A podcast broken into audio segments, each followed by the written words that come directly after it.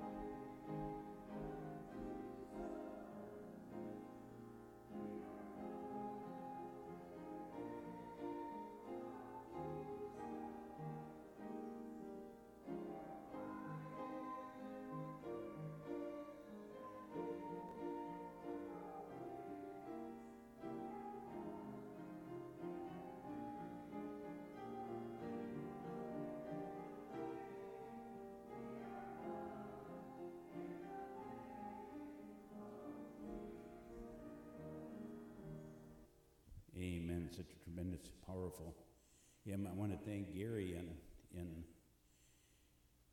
lovely wife Kathy and Robin and those who were involved in the service last week. They did an awesome job of bringing you up to speed on the Wesleyan Global United Methodist Church, the Global Methodist Church. Chris is going to be joining us, Larson, a little later. He's going to be helping decorate the church. That's still the plan this morning. Jeannie, decorating the church and an ad board today, and we're kind of crunching everything in because, you know, Thanksgiving. We want to welcome all those by way of television today to Olivet United Methodist Church. We're so grateful that you take the time to worship with us. We thank you for your prayer support and your support, um, financial support. We just um, are a real struggling congregation. We're not strong in numbers, but we're certainly strong uh, strong in quality. And we thank God for the tremendous support. And just as I was mentioning that Chris was going to be arriving, he just kind of pulled up.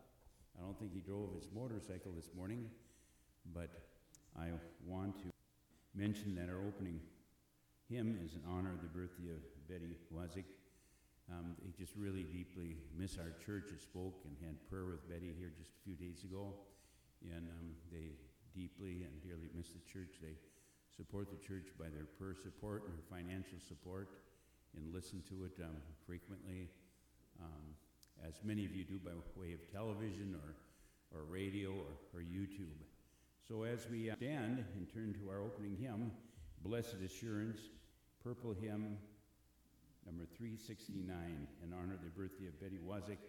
And as you stand, maybe just kind of give her a little wave we wish you happy birthday, Betty, and we miss you, Betty and Ray.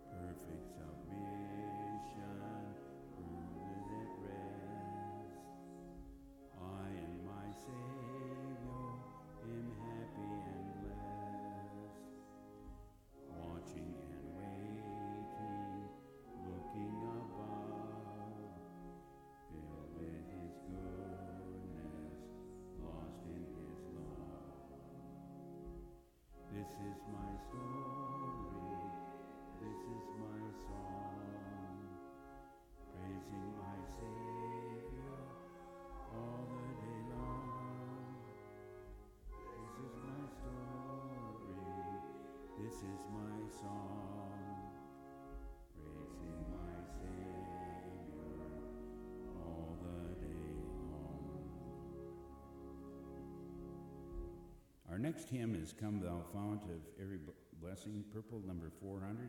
You may be seated and just kind of maybe wave at the camera. And again, wish um, Betty Wazik uh, happy birthday. And it's great to have uh, Robin.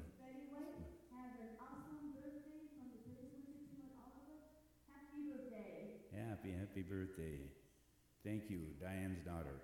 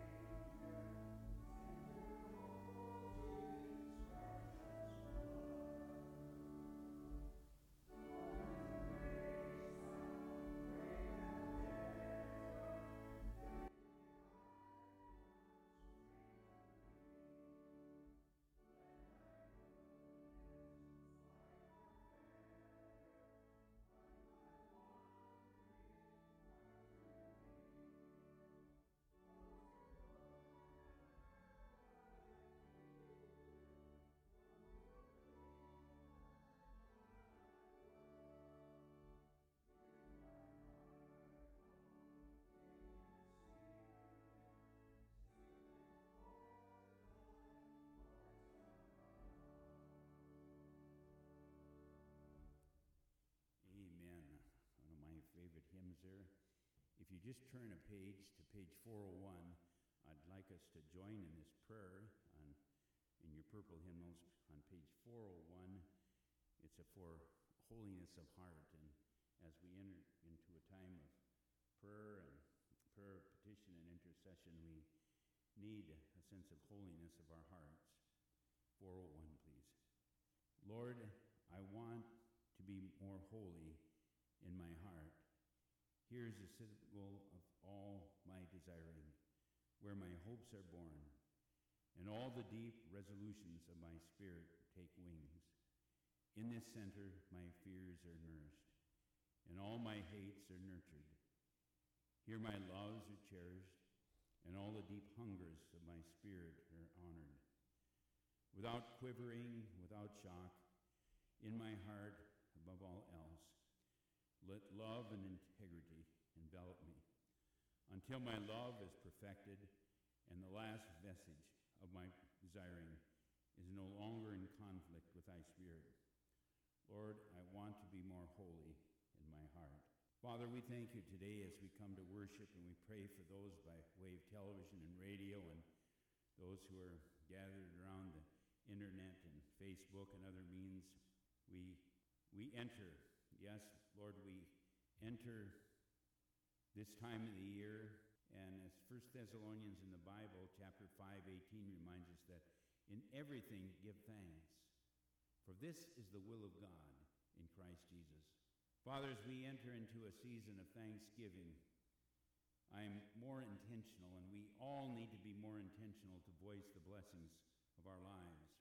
As we look back to our past, we are overwhelmed with thankfulness that even though at times we were unchurched and lost without Christ, we have heard the call of your Spirit that has brought us the wonderful news that could have, more wonderful news that could never have been given to our lostness. Then the confusion of today as we literally are drowning in information, as we are drowning in opinions and facts and competing voices with views on masks and vaccines and border and security, the nation of Israel and our infrastructure, the military, which leads to continual chaos that clouds the minds of the, the populations. This is where we need our faith and our religion when we're entering our twilight years, from birth to death. It seems that religion and politics have welded the, the traditions and the beliefs of the public into a mindset never to be questioned. Evangelism and worship are the keys to our liberation and freedom that completely changed our lives and our families. 2 Corinthians chapter 5, 17 reminds us that therefore, if any person, any person be in Christ, they are a new creature. Old things are passed away. Behold, all things are become new. Lord, we are thankful today for all our partners and our friends by way of television and radio and YouTube and means of communication. It was partners and, and friends like you that invested and sacrificed so that all of it was possible and the news, the good news of Christ, comes to small towns and family changing all eternity and also many others. Many who were called into service as they recognized the reality that if they didn't go and preach the good news and share the news of Christ with their neighbors and their friends, there's vast numbers of souls that would go into eternity without Christ. And yes, we're so thankful for Sunday mornings, this first day of the week, to renew our spirits, to understand the power of the gospel, to transform the lives of the lost. Each of us have been schooled in Christianity. And as we look back on our lives, we can, we can run the credits of this call to Christ. It, there's many names that we could view on a, a rolling screen across our lives that have touched our hearts and our lives for eternity. There's hours of prayer offered to the Lord on our behalf and, and dollars that have been spent that have been the rocket fuel to, to bring multiple hundreds and thousands in, to the cross in which Christ died, providing forgiveness and eternal life to all who, who would hear and respond to the knock on the, their heart's door. For in the Bible, Jesus healed ten lepers, but only one leper came back to say thank you. We do not want that to be our legacy.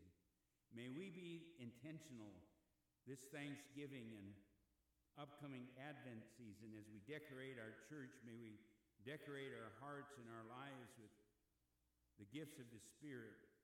This Thanksgiving, Chris and I, and along with many of our faithful, loving staff and friends and congregations, say thank you to those who view us and support us in their thoughts and their prayers.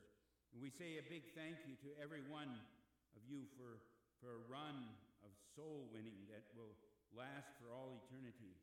And Advent is a time of waiting, waiting. And waiting can be hard, frustrating, and disappointing. And these words reflect emotions many United Methodists feel as we await the passing of the protocol for reconciliation and grace through separation and the birth of the anticipated global Methodist Church, which we heard about last week. And as much as we might like to ignore the reality, biblical and spiritual history shows that often God's greatest movements come only after a long wait. The Hebrews in the Old Testament groaned in slavery for nearly 4,000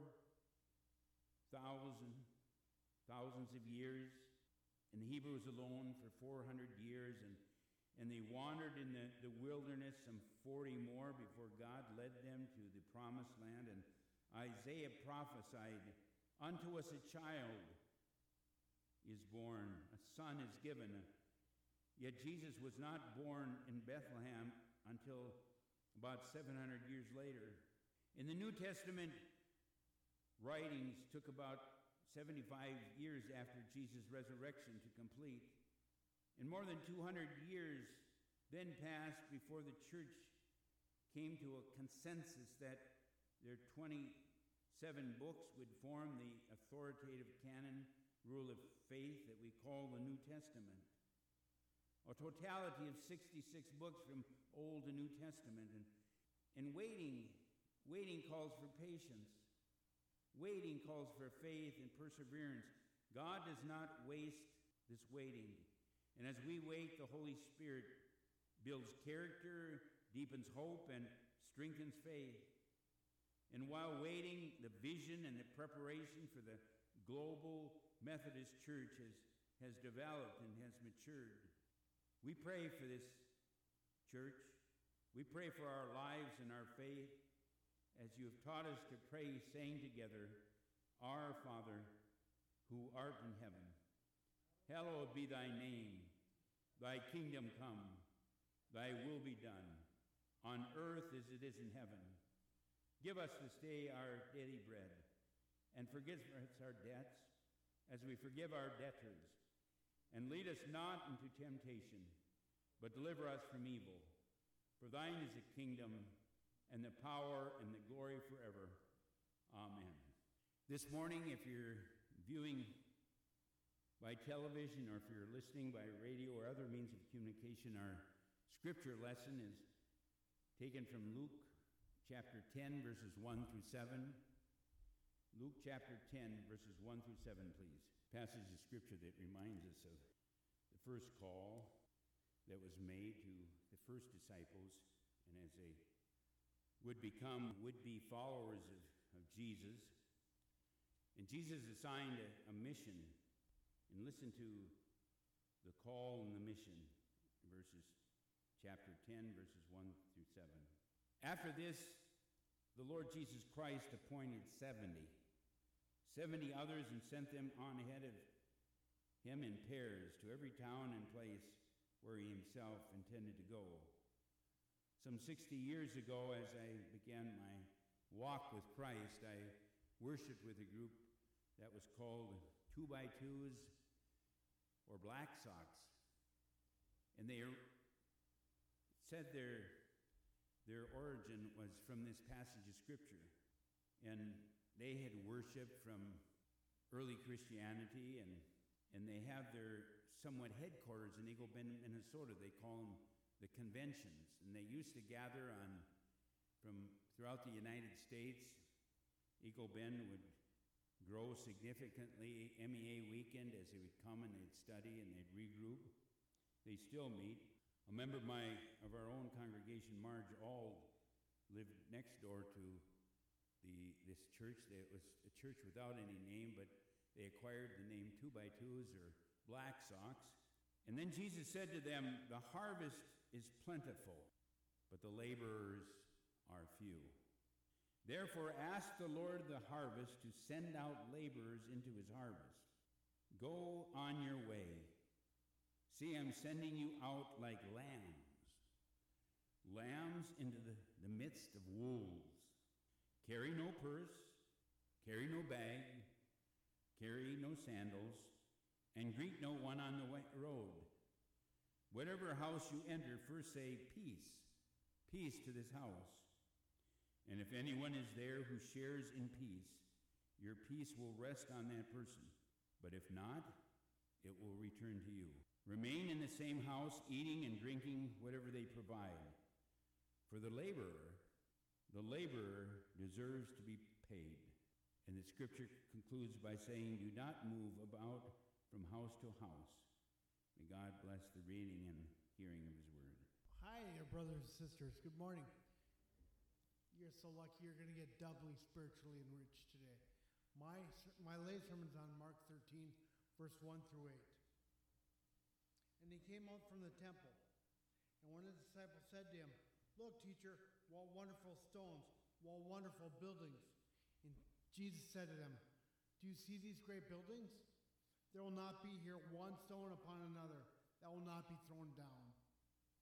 And as he sat on the Mount of Olives opposite the temple, Peter and James and John and Andrew asked him privately, Tell us, when will this be? And what will be the sign when all these things will be accomplished? And Jesus began to say to them, Take heed that no one leads you astray. Many will come in my name, saying, I am he, and they will lead many astray. And when you hear of wars and rumors of wars, do not be alarmed. This must take place. The end is not yet. For nation will rise against nation, and kingdom against kingdom. There will be earthquakes in various places. There will be famines. This is but the beginnings of the sufferings. In my scripture today, Jesus was leaving the temple with his disciples. The temple, it just blew me away when I looked at the, the physical dimensions of it. Was five football fields long and four football fields wide. That's almost inconceivably large. But it gets better. It took 80 years to build and ultimately was destroyed seven years after its construction by the Romans. It wasn't just big, it was covered by gold plating.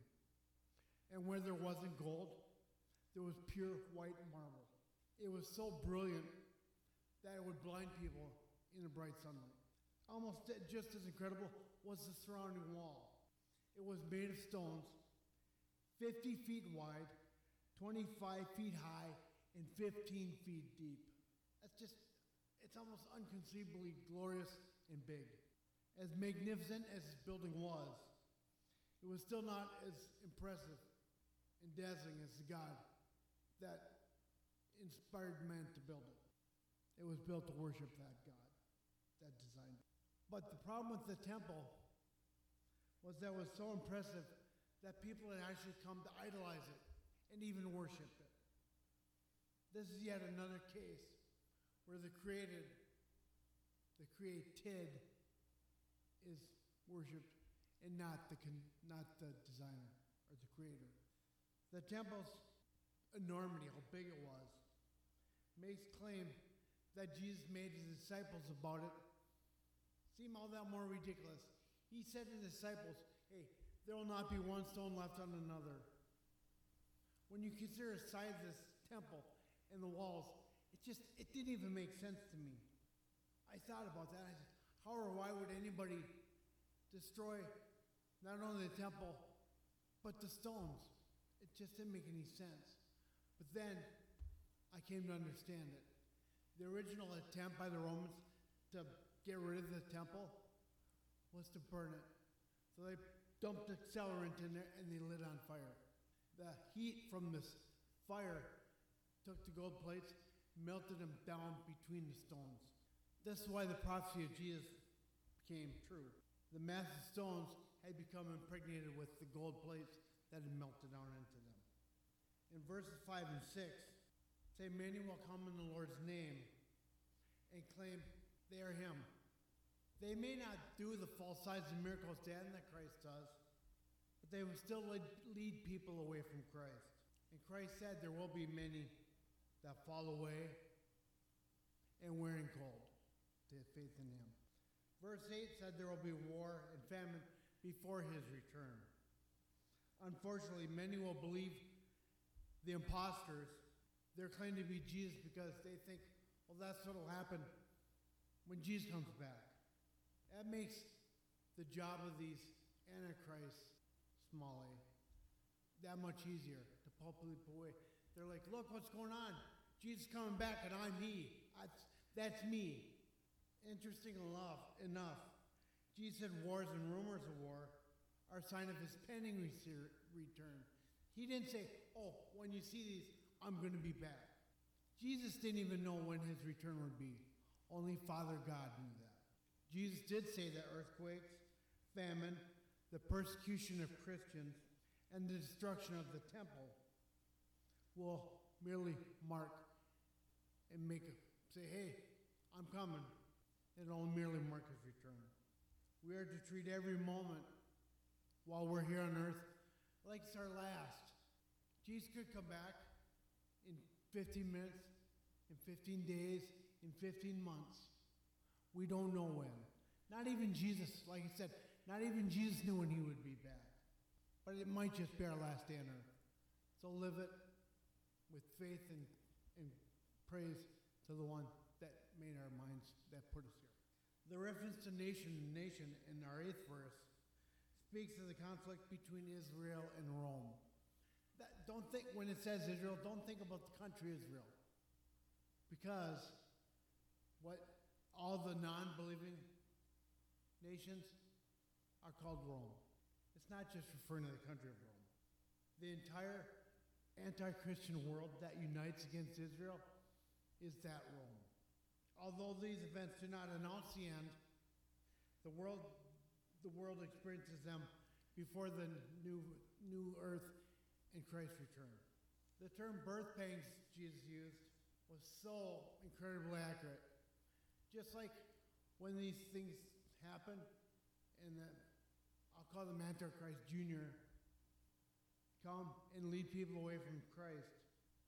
Jesus said, These are birth pains. Now, I know not all of us had children because, for obvious reasons.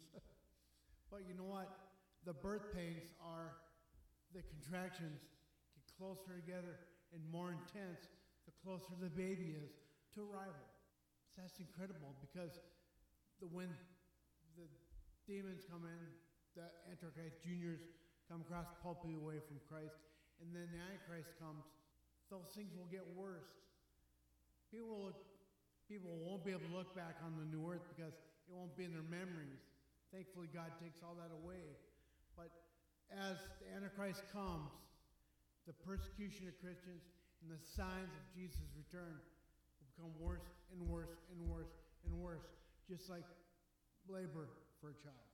When Jesus does return, he will rule over peace, love, and harmony surrounding the new earth.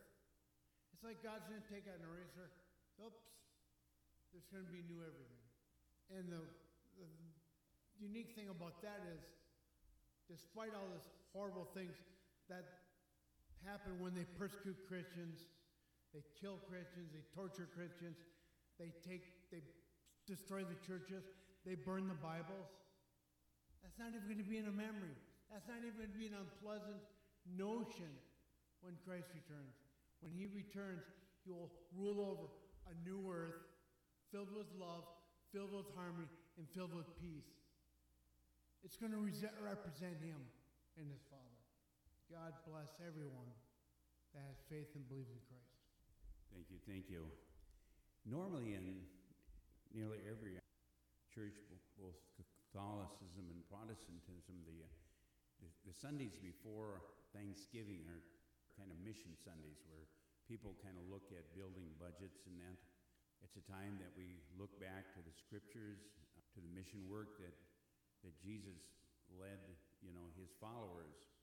And he appointed 70 at first and to go out in pairs in our scripture lesson. And I was, both Chris and I, as we were at the church, we were so excited that Robin was preparing for her um, certification, certification of the lay, lay license, currently one of the leading denominations that have lay leaders certified, certified. And once she becomes certified, she can go out various denominations and share various mission points. And this used to be a kind of a two or three day course. It was an overnight course, and now it's uh, by Zoom, by Zoom because of COVID. And if others of you that would like to take the certification course, do, do let our church know. It's kind of a, course of theology on the Bible and, and in mission work, mission work, and in the emphasis upon Methodism. So it, it's a, a course on Scripture, tradition, reason, and experience. So we, we thank God, and once um, Robin completes that course and gets her certificate, we'll present it on a Sunday morning. Well, the verses uh, before us in many congregations, both Catholicism and Protestantism, relate circumstances which is not recorded by any other gospel writer, just, just Luke. Dr. Luke was the only one that records these words that we read this morning. And that circumstance is our Lord's appointment. Appointment. He, he's called you and I to a, a certain appointment process and certification. And he chose 70, 70 disciples to go before his face, in addition to the 12 apostles. Billy Graham, I heard Billy Graham speak once. Chris and I were out at Anaheim, California, and we were at a Billy Graham ministerial crusade function. And, and he said, I am just the tip, the tip of the iceberg. The bulk of what goes on has been going on for months and years before. To see these thousands of people and this crusade comes with a lot of prayer, comes with a lot of work, forerunners that have built the crusade team. We are all called to be crusaders. We, we do not know the names of these 70, these 70 disciples. Their subsequent history has not been revealed to us, but the instructions. The instructions are instructions that you and I can adhere to as we look upon the mission to pray and, and, and support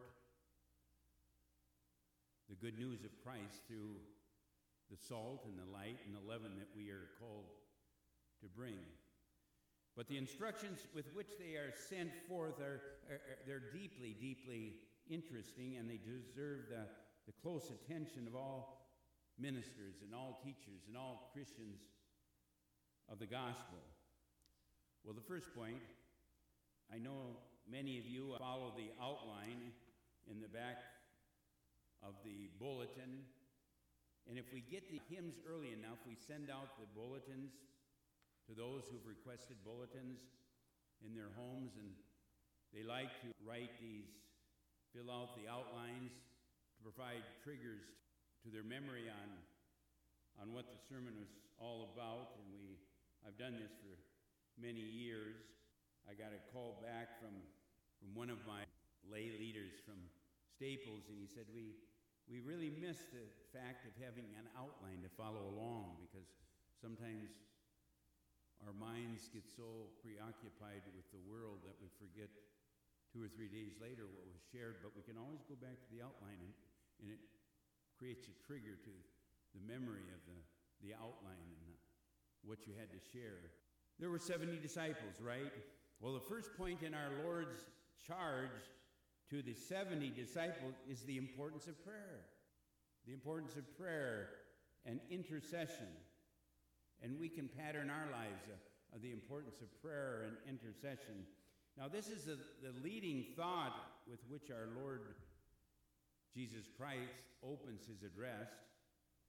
Before Jesus tells his ambassadors, and you and I are called to be ambassadors, and this is something that J. Samuel Smith was always aware of because he was an ambassador from Liberia to Egypt, and he lost some like seven homes in Liberia when civil war broke out, and he he escaped to the United States, and he was a member of our church. And I was hoping that the Smiths would be with us this morning.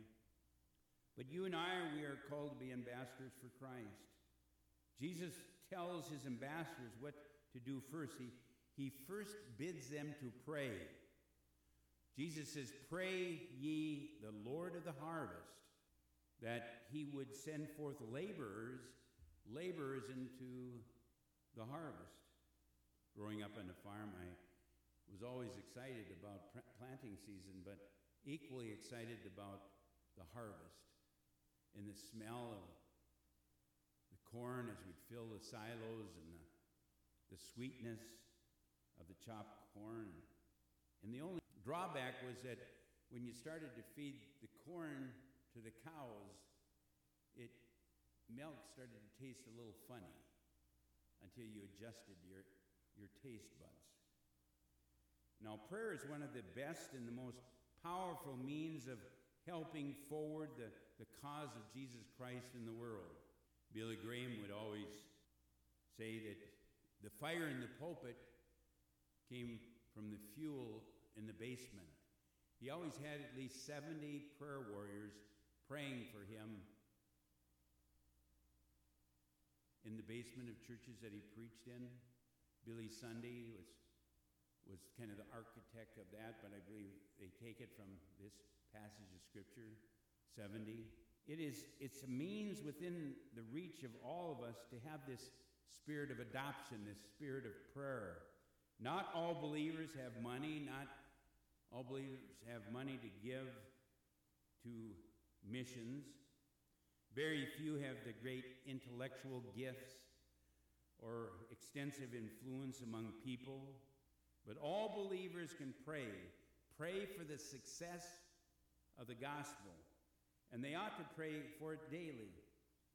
Many and marvelous are the answers to prayer which are recorded for our learning in the Bible. James, the brother of Jesus, in James chapter 5, verse 16 says, The effectual, fervent prayer of a righteous, righteous person availeth much. James 5 16. Now, prayer is one of the principal weapons which the, the minister, the Christian, the teacher of the gospel ought to use to be a true successor of the apostles, to be a successor of the 70 that went out in, in twos, and one must give oneself to prayer as well as the ministry of the word, according to Acts chapter 6, verse 4. Ministry of the Word, ministry of prayer. This is a way to win a blessing, to win a blessing in one's ministry. This, above all, is, a, is the way to cure helpers, to, to carry the, on Christ's work. You know, colleges, universities may educate, bishops may ordain clergy, patrons may give them livings, but, but God alone can, can raise up and God alone can send forth laborers who will do work among the souls of the needy. For a constant supply of such laborers, let us daily pray. The second point of our, our Lord's charge here, because we are all charged for certain duties, and this is a charge of universal call. The second point in our Lord's charge to the 70 disciples and you and I today is this perilous nature of the work. And it's a perilous nature of work in which we are about to be engaged. Jesus does not keep back from, from you and I the, the dangers and the trials which are before us. Jesus does not enlist us under any false pretenses. or prophesy smooth things to come or promise us unwavering success. But Jesus tells us plainly that we must expect. He says, Behold, Jesus says, I send you forth as lambs, lambs among wolves. In these words, no doubt, had a, a very special reference to the, the lifetime of those to whom they were spoken. We see their fulfillment in the many presentations described in the books of the Acts of the Apostles. But we must not conceal them from ourselves that the words describe a state of things which may be seen at this very day. So long as the church stands, believers must expect to be like lambs, lambs among wolves. They must make up their minds to be hated, to be persecuted, to be ill treated by those who have no real religion and even despise religion. They must look for no favor from unconverted people, for they will find none. It was a strong but a true saying of Martin Luther and John Wesley, oftentimes repeated by Billy Graham, that Cain will murder Abel if he can to the very end of the world. Brother will be against brother, envy and jealousy all that we live godly in Jesus Christ, says St. Paul. In 1 John chapter 3, verse 13, and again in 1 Peter chapter 3, 8, shall suffer persecution. The third point in our Lord's charge to the 70 disciples and, and to, you, to you and I today is, is the thorough, it's a very thorough devotion to their work, which he um, enjoins upon them. They were to abstain even from the appearance of covetousness or love of money or luxury. Jesus says, carry, carry neither purse nor scrip nor shoes.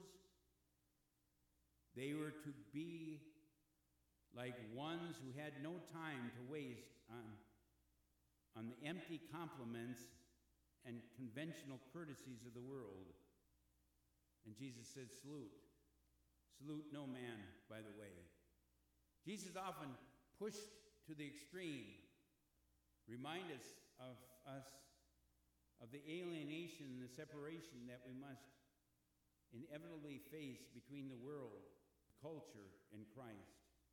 These remarkable words must doubtless be interpreted with some qualifications the time came when our Lord Himself, at the very end, the end of His ministry, said to the disciples, The one that hath a purse, let him take it, and likewise his scrip, according to Luke 22 36.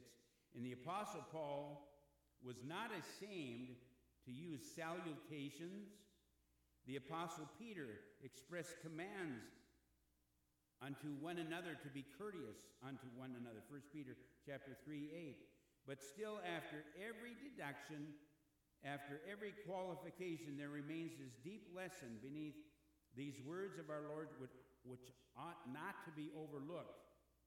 They teach us that that ministers christian workers followers of christ that are to be called jesus people Christians, little Christ, should beware of allowing the world to eat up their time, to eat up their time and to eat up their thoughts and to hinder them in their spiritual work. They teach us that, that care about money and excessive attention to what are called the courtesies of life are mighty snares in the way of Christ's laborers and snares and to which they must take heed lest they fall. Those prosperity ministers and those prosperity Christians need to be very cautious of this passage of Scripture. And let us consider these things because they concern you and I, especially in, in the affluent country that you and I live in. They concern all Christians more or less, and let us strive to show all the world that we have no time for that mode of living. That we believe in a stewardship of, of time and talents and treasures. That what we own has been gifted and shared with us as, as stewards. Let us show then that we find life too precious to be spent in perpetual feasting and, and, and visiting and calling and the like as if they were, there were no death, there were no judgment or life to come. And by all means, let us be courteous. Let us not make the, the courtesies of life an idol, though, before which everything else must bow down to. Let us declare plainly that we seek a country, we seek a country beyond the grave, and that we have no time for that incessant rounds of eating and feasting and drinking and dressing and civility and exchange of compliments in which so many try to find their happiness, but evidently they try in vain. Let our principle be that one of Nehemiah the prophet that I'm, I'm doing a great work unto the Lord so that I can give praise and others will give glory to God. Nehemiah chapter 6 3. In the fourth point in our Lord's charge to the 70 disciples is a simple minded and contented spirit which he bade them to exhibit. Wherever they tarried in traveling about about their master's business, they were to avoid the appearance of being fickle, changeable, delicate livers, or hard to please about food and lodging. They were to eat and drink such things as were given them. They were not to go from house to house. Instructions like these, no doubt, have a primary and a social reference to the ministers of the gospel and Christian followers of Christ that are called to be the light of the world, the salt, the leaven. They are the ones above all in their style of living and giving ought to be very careful to avoid the spirit of the world, the spirit of the Antichrist. Father, this morning, simplicity in food and household arrangements and readiness to put up with any accommodation so long as health can be preserved uninjured should always be the mark of the, the person of God.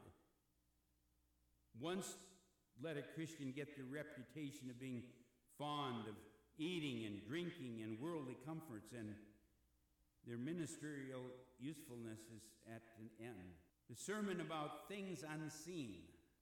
The sermon about things unseen will produce little effect when, when, when the life preaches the importance of things that are seen.